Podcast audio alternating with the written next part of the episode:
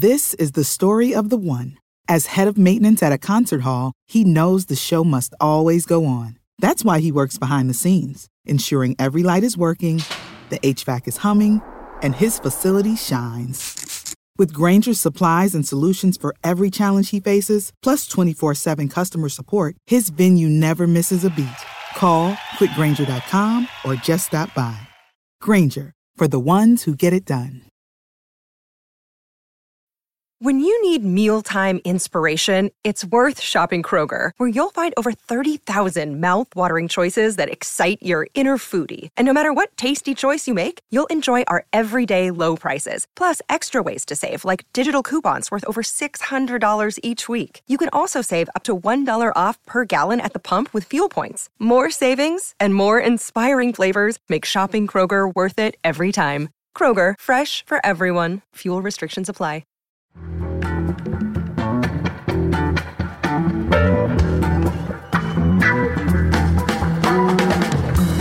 Welcome to Start Making Sense, the weekly podcast of The Nation magazine. It's progressive news without the boring parts. I'm Jon Wiener, and today we'll be talking about ISIS and American Muslims and Republicans and American guns. Also, today we'll remember Chernobyl thanks to the new winner of the Nobel Prize for Literature. First up, of course, we're still thinking about the San Bernardino attacks last week, where 14 people were killed and 21 injured by Syed Farook and his wife, Tashfeen Malik. We know that Tashfeen Malik posted an oath of allegiance to the Islamic State at Facebook just before the attacks. But what does the Islamic State, ISIS, want from Muslims in America? We talked about that with Leila Lalami, our conversation was recorded before the San Bernardino attacks, but her comments are more relevant than ever in its aftermath.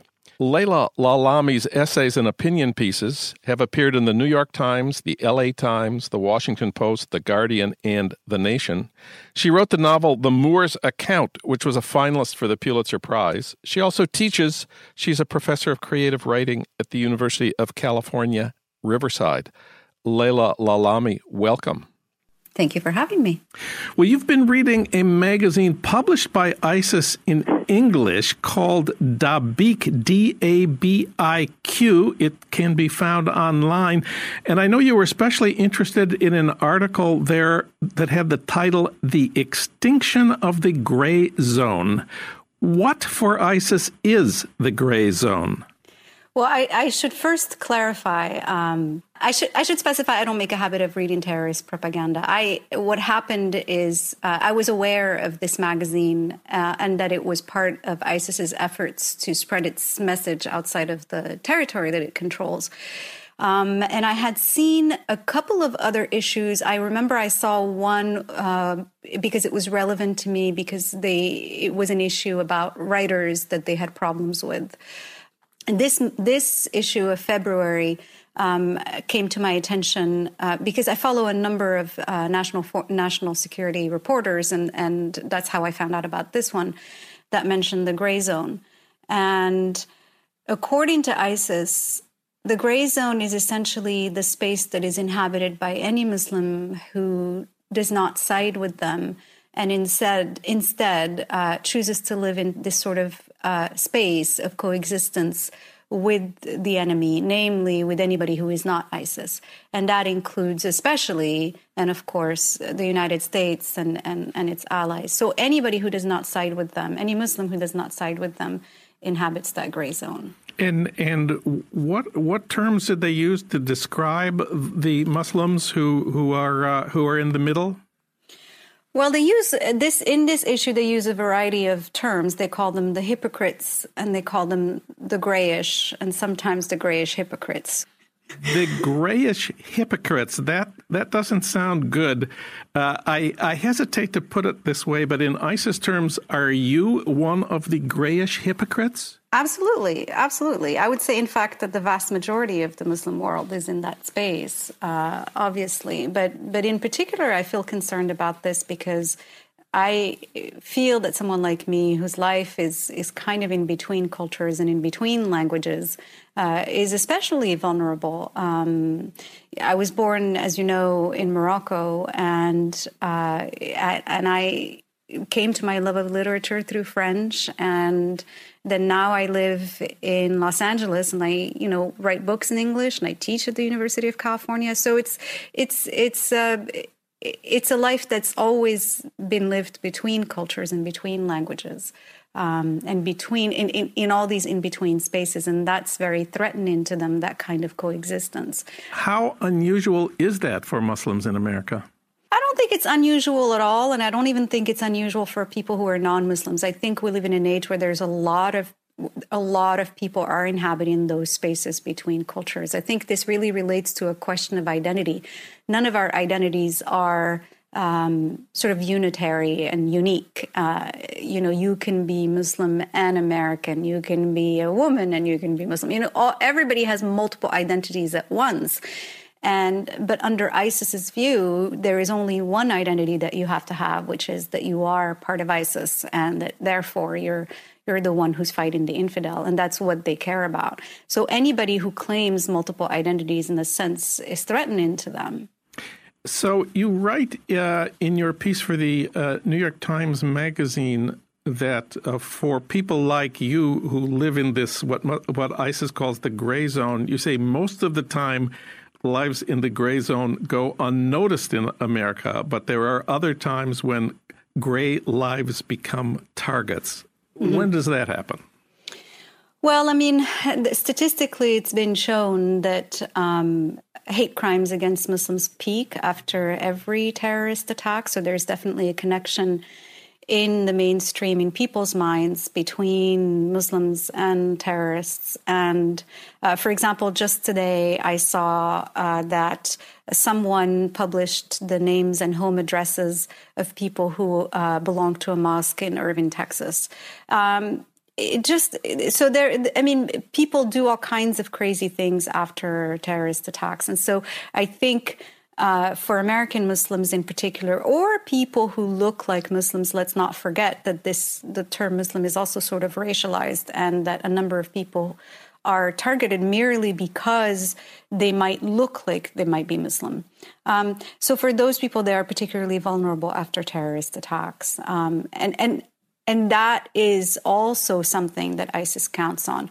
One of the things that uh, that you can glean when you read that article is that they're actually uh, saying that they don't believe that this that the West is a hospitable place for Muslims, and that pe- that Muslims who live there are deluding themselves into thinking that this coexistence is possible.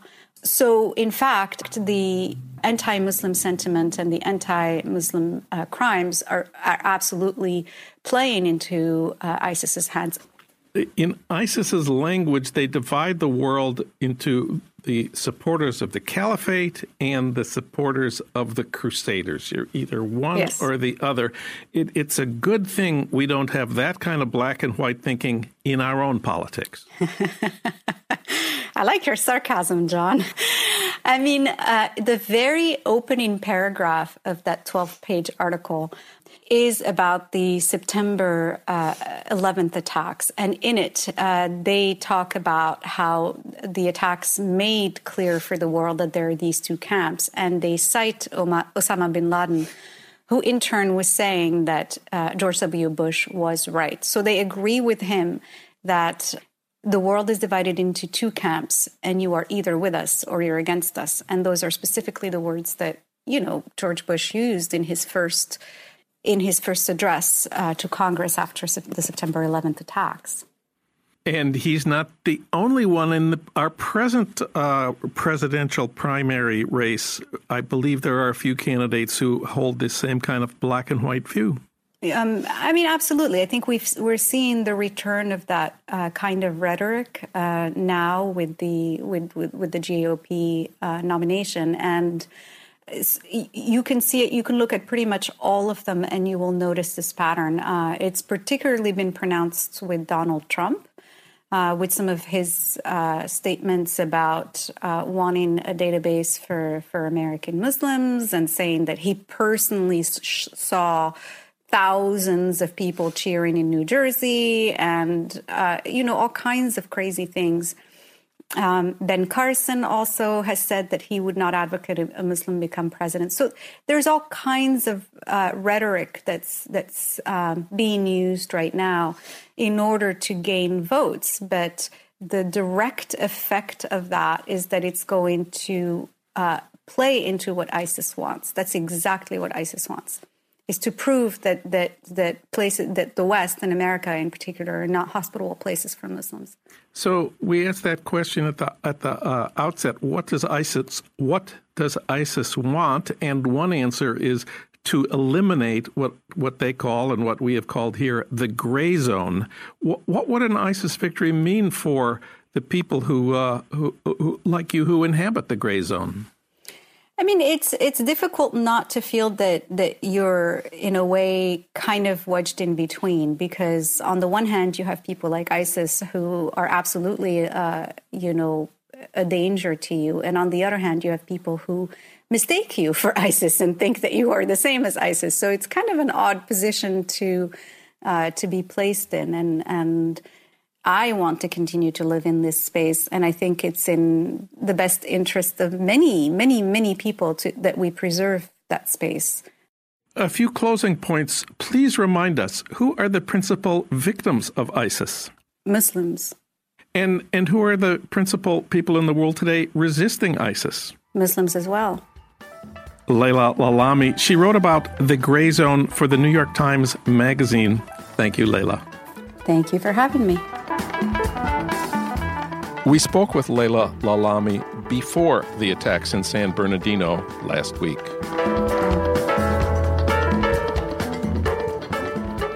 Now it's time to talk about Republicans and guns. For that, we turn to Joan Walsh. She's national affairs correspondent for The Nation. She's a frequent guest on Hardball with Chris Matthews on MSNBC. And she's author of the book, What's the Matter with White People? Joan Walsh, welcome back. Thanks, Jon. In a President Obama speech after the San Bernardino killings, he called on Congress to, quote, make sure no one on a no fly list is able to buy a gun. And he asked what could possibly be the argument for allowing a terrorist suspect to buy a semi automatic weapon. The Republicans, of course, have an argument. They, they have lots of arguments. Uh, please, please remind us about some of these, maybe starting with Carly Fiorina.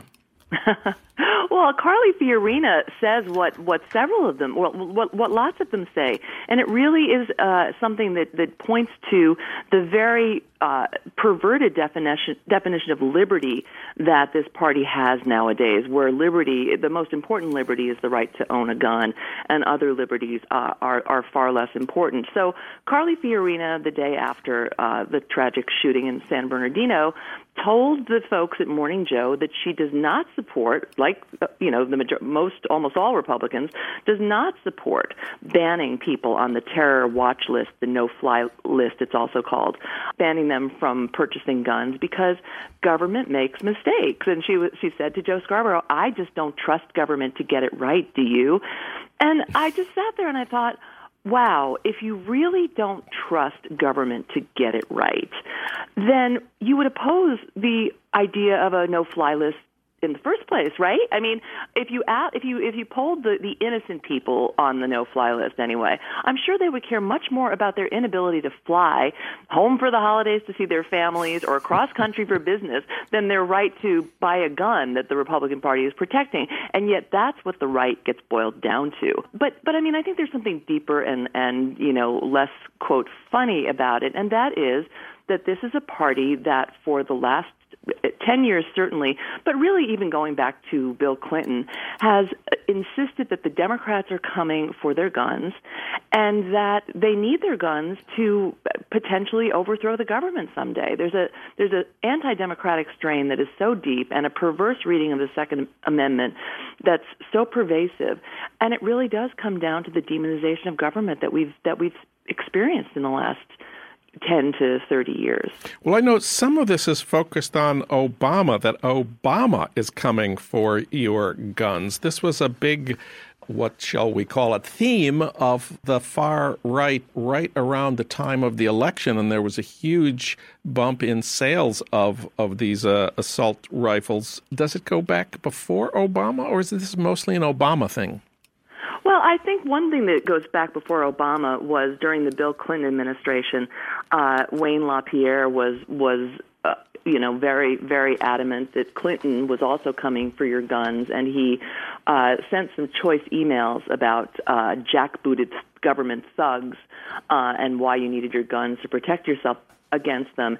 And all of that became controversial in the wake of the Oklahoma City bombing when, you know, Timothy McVeigh, who was militant in a lot of ways, including around guns, took to heart the notion that the government is a bunch of jackbooted thugs. And I'm not saying that LaPierre caused him to do it, but there was a lot of uh, you know, the, the militia movement got going in those years, uh, and there was just a lot of uh, anti-government rhetoric, and uh, so you know they killed government workers, state workers, and daycare uh, providers in the in the building in Oklahoma City, and I think there was a backlash against that. I mean, President Clinton was very very strong and very stern about how the the the rhetoric demonizing government that way helped contribute to the bombing. And I think you know, as President Obama, as candidate Obama got stronger, Wayne LaPierre put out a list of 10 ways he intends to take your guns, which all of which were completely made up.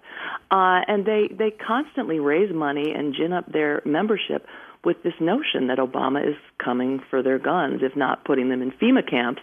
But it, but it's, you know, it, it definitely predates Obama.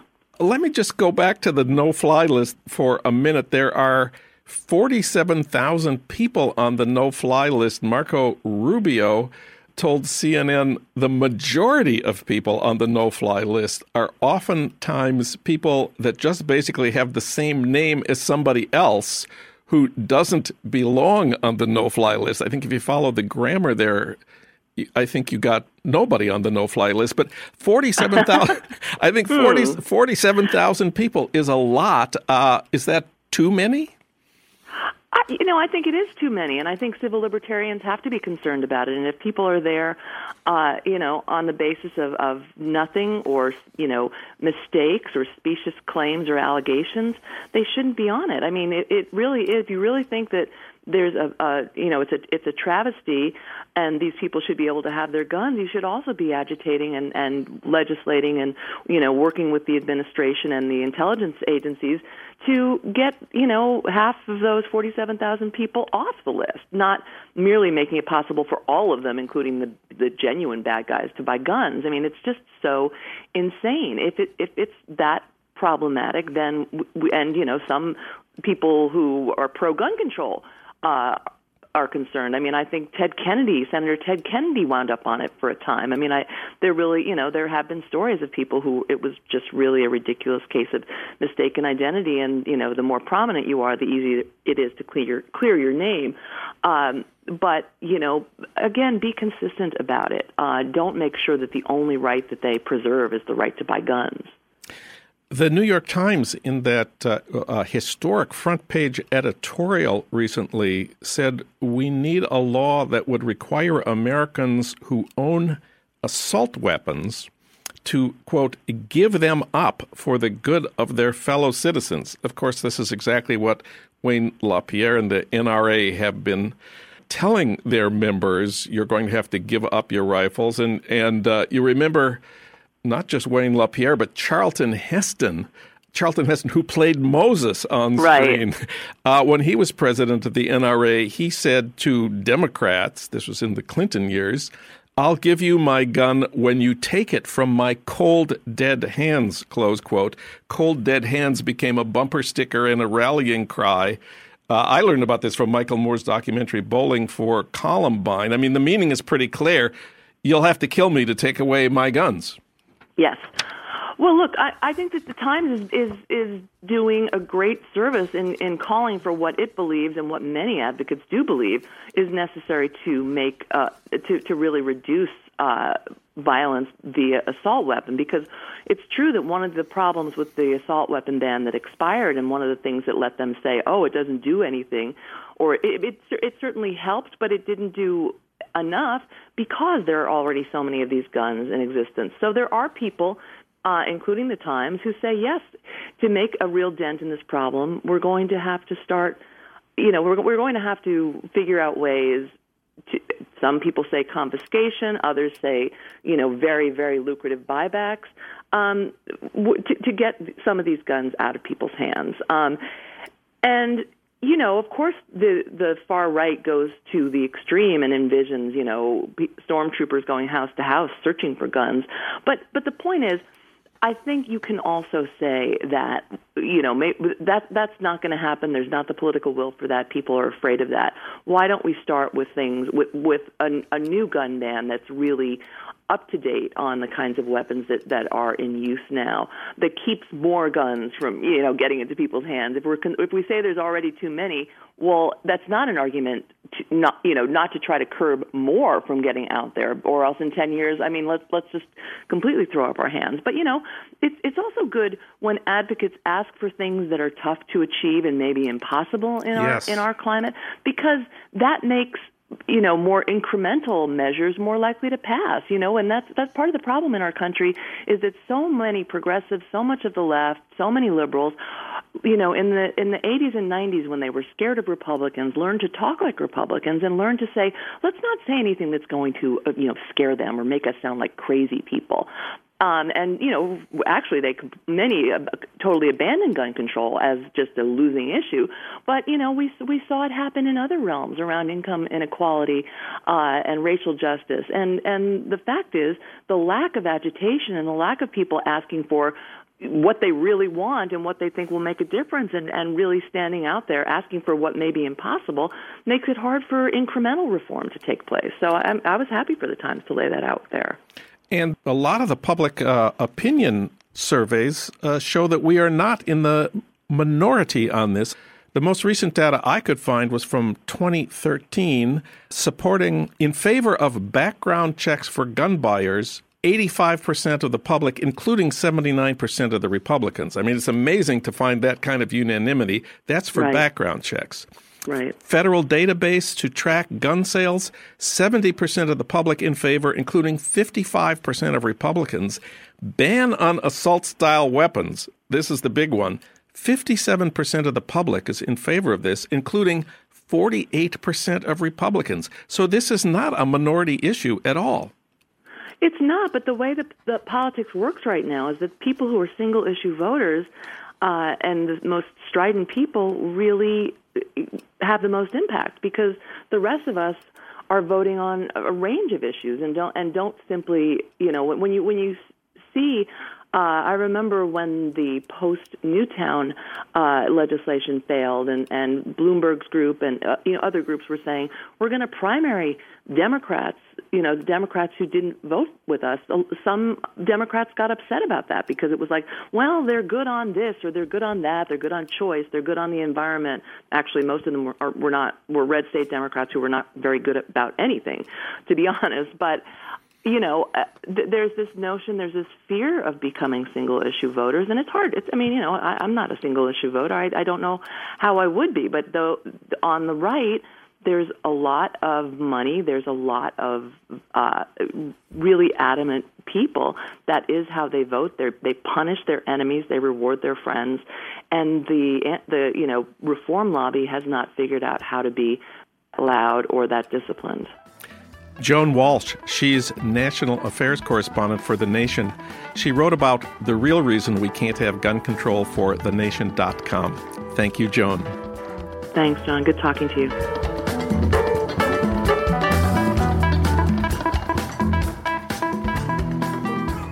Next up, Remembering Chernobyl. In 1986, a reactor at the Chernobyl nuclear power plant in Ukraine, in what was then the Soviet Union, had a catastrophic meltdown. More than 70 tons of radioactive material was blown into the air or onto the ground around the plant. Soviet authorities tried to contain the situation by sending thousands of ill equipped men into a radioactive nightmare. But why talk about this now, you ask? Because the greatest writer about Chernobyl just won the Nobel Prize for Literature. Svetlana Alexievich was presented with the award at the prize ceremony in Oslo on December 10th. Today we have two people to talk about this later in the show. We'll speak with Tom Lutz, editor of the LA Review of Books. Svetlana Alexievich is from Minsk, and Tom was in Minsk the week before the prize was announced. He'll tell us about the political and literary context in which Svetlana Alexievich worked. But first, Amy Wilentz. She's been reading Svetlana Alexievich. She's a journalist and a novelist. Her most recent book is the award winning Farewell, Fred Voodoo A Letter from Haiti. She's also the former Jerusalem correspondent for The New Yorker and a longtime contributing editor at The Nation. She's written for The New York Times, The Washington Post, The London Review of Books, a dozen other publications, and she teaches in the literary journalism program at the University of California, Irvine. Amy Wilentz, welcome back. Thanks, Jon. I had never heard of Svetlana Alexievich before the prize was announced. Had you? No, I hadn't. Well, certain uh, eyebrows were raised by the award of a prize in literature to a person whose work consists of interviews. The eyebrows said literature is a work of the imagination, interviews are not. Interviews consist of asking questions, getting answers. Interviewers are journalists. Journalism is different from literature. You are the perfect person to talk to about this because you have worked as a journalist and you are a novelist. You wrote a work of the imagination, a really good novel called Martyrs Crossing. What do you say to the raised eyebrows? First, I hate it when people raise their eyebrows. They're always looking down on something.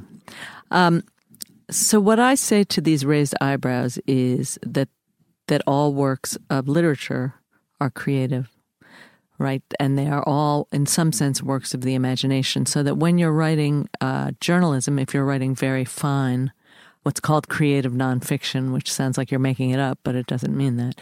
If you're writing very fine journalism, you are structuring your piece. You're making reality fit in to um, an imaginative structure that you've developed for that information. And that's precisely what Alexievich does. She's uh, very brilliant at structuring what would otherwise just be uh, a series of interviews. The political commentary is is fabulous and not aggressively done. It's as as in literature, but you get the point, and then her characters come to life as in fiction and yet you feel the reality swelling beneath all of that too. I understand that she um, objects to being called a journalist. She calls herself a writer. Yeah, we always have this problem. So I have I have some friends who are journalists who think that to say writer is to be really pretentious.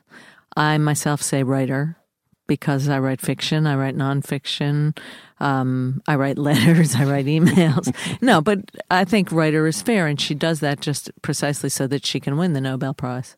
Well, let's talk about Svetlana Alexievich's most famous book, Voices from Chernobyl The Oral History of a Nuclear Disaster, published in 2006. Uh, you've read it. How did you like it? It's such a an amazing book because when you look at a book that's called Voices from Chernobyl, you don't think, gee, this will really be fun. I can't wait to read this one. But seriously, I opened up this book, I started reading, and you don't put it down because, unlike uh, several of her other books, you feel it could be you. This could be us at any mm-hmm. moment. And it is so specific and so uh, well described. Her interviewees are painfully, hideously honest with her. And then it calls to task the entire Soviet structure at the time, at the toward the end of the Soviet Union. Well, I know she says at her web page that uh, the blame for Chernobyl is not exclusively I'm going to quote here, on communists because for them human life is worth nothing. And she also rejects the argument that, she puts it, quote, stupid Russians built bad atomic power stations, but ours are good and reliable, close quote. Right. So there are two things she's saying there. First of all, she's saying, I'm not against communism per se, but I am against um, an ideological government that refuses to acknowledge what's actually happening because it feels it must um, be respected by its people at all moments and was willing to shove people in there to deal with the reactor in ways that were unconscionable. Uh, wasn't prepared. Um, but she's not attacking the communist system, but I, I think that was felt very strongly at the time of publication that she was attacking the whole uh, ideals of communism, and I don't think that was true. And also, when she says it's not about stupid Russians building a bad reactor, yeah, um, it's not about stupid Russians building a bad reactor because she wants us to understand it's a universal problem that we all could have with atomic energy. Uh, any reactor could fail. But yet, this book and also Zinky Boys, which is about the war in Afghanistan, the Russian war in Afghanistan, over and over you see the poor material that the Russians are given to deal with these gigantic crises, the the poor hand grenades, things that blow up in their faces, uh, the the kinds of uh, gear that the men were given to walk into Chernobyl. It was inexcusable. So let's talk about Zinky Boys. Uh, subtitle "The Record of a Lost Soviet Generation." This this was published a long time ago, 1992, just after the fall of the Soviet Union. It's about it's an oral history of the Soviet war in uh, Afghanistan. First of all, explain the title. Oh, Zinky Boys. Uh, the dead from Afghanistan were sent home in coffins made of zinc. So that this was their nickname in Russian, and that's the translation. And what kind of book is this? Again, it's a very grueling, horrible book. It's really a book about uh, mothers and sons, and Chernobyl is a book about wives and husbands more. So you see the mothers waiting for the sons, and then the sons come back in terrible shape, if at all. And uh, that's why it's named after the coffin. For Americans, there's an obvious comparison here to the Vietnam War. Was that your reaction reading it? Totally, because um, it's a war that really, I think, and I think she believes, she's convincing on this without ever saying it. It brought down the state, it brought down the Soviet Union, that it was one of the major factors leading to the fall of the regime, of the system, because Russians were disgusted with the system by then. And there's this other similarity that the uh, Soviet troops coming home from Afghanistan were not greeted as heroes. They were disrespected. They had suffered so much, and, and the book really lets you know how these people suffered and the cruelty of the war there. And the Mujahideen were not uh, nice to captured soldiers, uh, Russians, and I assume Americans later. And so what they suffered was enormous. And then they came home and they were treated like fools who'd been used in a in a unheroic war. Going back to the Chernobyl book, the one that really won her the Nobel uh, Prize for Literature this week, uh, tell us a little more about the descriptions. What's in these oral histories? So, again, as I said, you just can't stop reading this book, but the descriptions are of hospitals, wives at the bedside of their dying husbands, very, very vivid descriptions by those wives of what their husbands suffered from becoming essentially nuclear reactors themselves and what that does to the human body. Very, very vivid stuff. And it also describes the effect on the communities near the Chernobyl reactor and on the children who came after and who had to live as as uh, known victims of Chernobyl among their classmates and among their communities. And I'd love to read a little uh, excerpt. Please. So this is uh, a mother talking. I'm afraid of staying on this land. They gave me a dosimeter, but what am I supposed to do with it? I do my laundry, it's nice and white, but the dosimeter goes off. I make some food, bake a pie, it goes off. I make the bed, it goes off. What do I need it for? I feed my kids and cry. Why are you crying, Mom? I have two boys. They don't go to nursery school or kindergarten, they're always in the hospital. The older one, he's neither a boy nor a girl. He's bald. I take him to the doctors and also to the healers. He's the littlest one in his grade. He can't run. He can't play. If someone hits him by accident and he starts bleeding, he might die. He has a blood disease. I can't even pronounce the word for it. I'm lying with him in the hospital and thinking, he's going to die. I understood later on that you can't think that way. I cried in the bathroom. None of the mothers cry in the hospital rooms. They cry in the toilets, the baths. I come back cheerful. Your cheeks are red. You're getting better. Mom, he says, take me out of the hospital. I'm going to die here. Everyone here dies. Now, where am I going to cry? In the bathroom? There's a line for the bathroom. Everyone like me is in that line. Amy Wilentz reading from Svetlana Alexievich. She was awarded the Nobel Prize for Literature this week in Oslo. Amy, novelist, journalist, writer, and longtime contributing editor at The Nation. Thanks for coming in today. Thank you. For more on Svetlana Alexievich and her hometown of Minsk, we turn now to Tom Lutz. He was in Minsk the week before her prize was announced.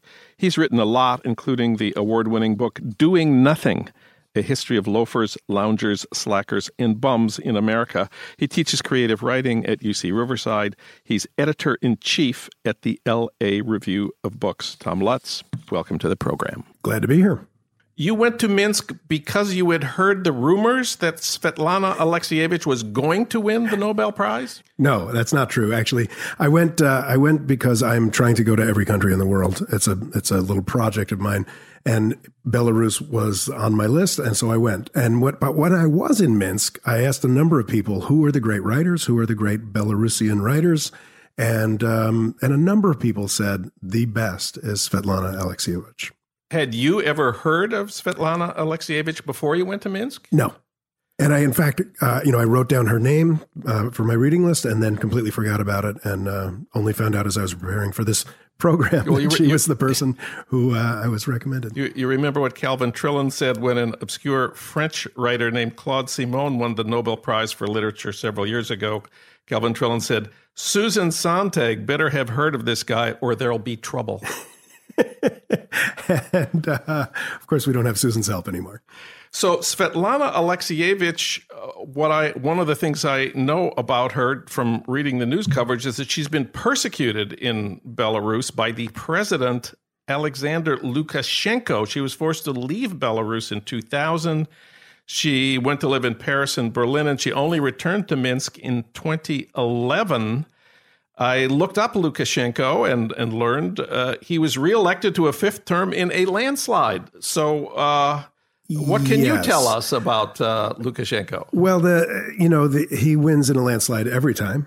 He's that kind of dictator. He's uh, called Europe's last dictator. Um, he uh, international observers never like the Belarusian elections, and uh, and there's a kind of long standing, obviously now because he's been in power for you know, since the wall came down in, in Berlin. Uh, the, the uh, there's been a long, or I guess he, it was a, a couple years later he he came into power.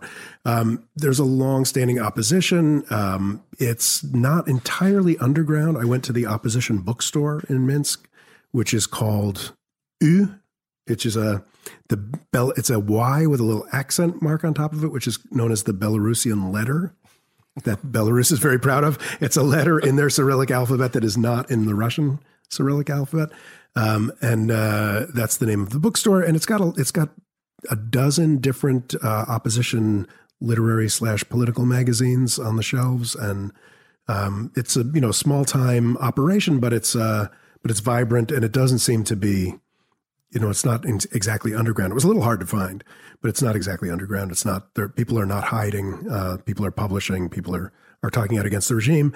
She has trouble publishing in in Belarus now. My sense from the people that I talked to, and again, I had a very limited uh, array of people that I could talk to because it was or there were people that spoke English, and for instance, a couple of women that I spent a, a lunch with who were worked in international banking. I mean, they were they just worked in a bank and they happened to be in the international part of it. So they had learned English. Uh, their English was fairly good. We talked about movies. We talked about literature. We talked about a number of different topics. Um, the, the woman who was the kind of, um, the force in this, in this duo, let me start that over again. The, one of the women spoke, uh, about her relation to Lukashenko. She and she complained that in the West, it seemed to her, all of the all of the talk about Belarus was about the dictatorship, about Lukashenko, about the about how repressive his regime was, and she thought that that was and how dangerous, therefore, Belarus was uh, for tourists. She thought that was unfortunate. She thought it was wrong. She said, "If you look around, do you feel endangered at all in any way?" And I had to admit, no, I do not. Uh, and she said, you know, that she had been in the opposition her entire life. She can still still considered herself part of the opposition, but she found herself being less and less interested in it as she got older. In part because it is true that Lukashenko is brutal against the people who fight him um, but in all sorts of other ways, the country is kind of going on in in the way that it had been going on when she was a, a young woman. She was uh, uh around sixty years old, I would say. So Svetlana Alexievich's book "Voices of Chernobyl" is available in English. Now, you were in Belarus. How close did you? Chernobyl isn't that far, as I understand it, from from Belarus. Well, uh, Chernobyl is right in the in the little corner of the Ukraine, the top corner where it borders on both Russia and um, and Belarus. And the majority of the radioactivity that fell on the ground from this explosion fell in Belarus. Mm. a lot more Belarus um, of Belarus's land was affected by this than in either of the other two countries. The wind was heading that way, and um, and uh, and, it, and, it, really is on the corner. There's a whole series of a whole section of Belarus that is marked on the map as the Chernobyl zone, and you are not allowed to go into it. It is it is um, it is irradiated. There's a major city down there that um, the map, the irradiation map, kind of cuts out. I assume because they just couldn't figure out how to get everybody out of that city. It's a I I think it's probably an unhealthy place to live. Um, it's a it, it was a really a major major. This is a small it's a large area country, but it's a small population. It's only 10 million people in Belarus. Um, this was this was a, a, disaster of unparalleled size. In fact, they talk about as many people dying um, from Chernobyl as died in, in World War II. I know she got into trouble in the early 2000s when she did a series of newspaper interviews with soldiers during the the uh, Afghan war. Um, the Russian government prosecuted her for defamation in three separate show trials. Uh, the court costs exhausted her income. The judge confiscated her tapes.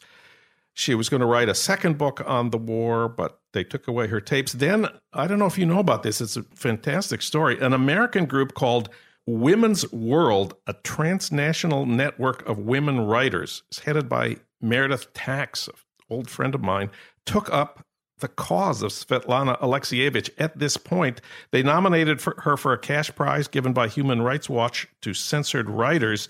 She won, she used the prize money to do the Chernobyl project, which was even more dangerous in the Russian world.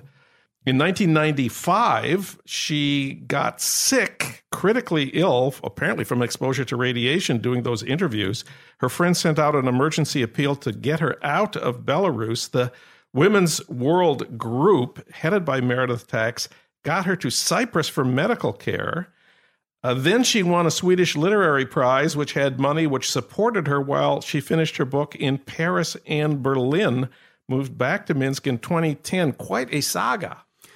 Yeah, well, it, it's no surprise that the Soviets were not happy with her reporting. I mean, when she talked about when she in Zinky Boys, she says that um, you know, she talks about the propaganda war and the way that the Soviet press was talking about the about the war, about helping our southern brothers, um, you know, kind of liberating Afghanistan. This kind of this kind of talk, and and she said that um, soldiers on leave take their guitars to the schools and sing of things they should be weeping about. Um, and so she's she's she's very much um, uh, uh, writing an anti-war tract, and she's blowing up the propaganda around the war at the same time. So obviously they're not going to be happy about this.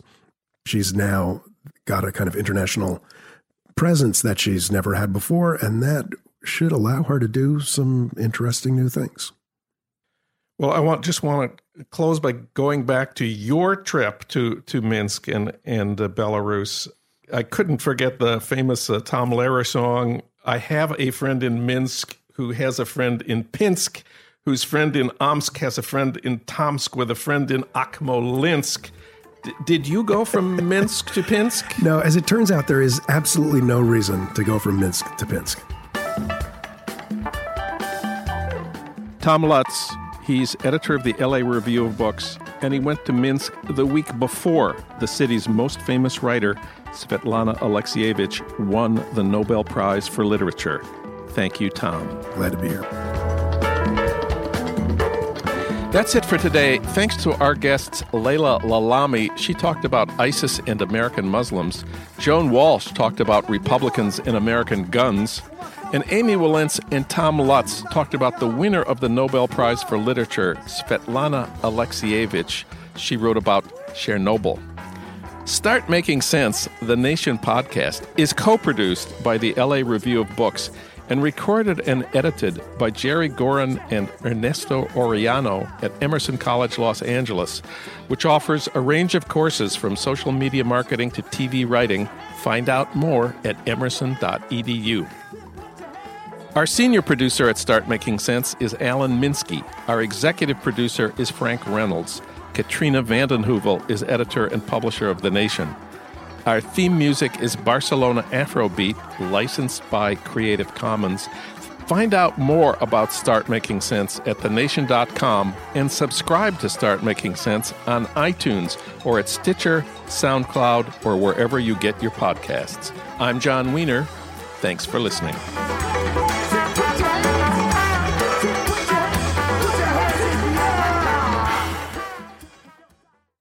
When you visit Arizona, time is measured in moments, not minutes. Like the moment you see the Grand Canyon for the first time. Visit a new state of mind. Learn more at hereyouareaz.com. When you need mealtime inspiration, it's worth shopping Kroger, where you'll find over 30,000 mouthwatering choices that excite your inner foodie. And no matter what tasty choice you make, you'll enjoy our everyday low prices, plus extra ways to save, like digital coupons worth over $600 each week. You can also save up to $1 off per gallon at the pump with fuel points. More savings and more inspiring flavors make shopping Kroger worth it every time. Kroger, fresh for everyone. Fuel restrictions apply.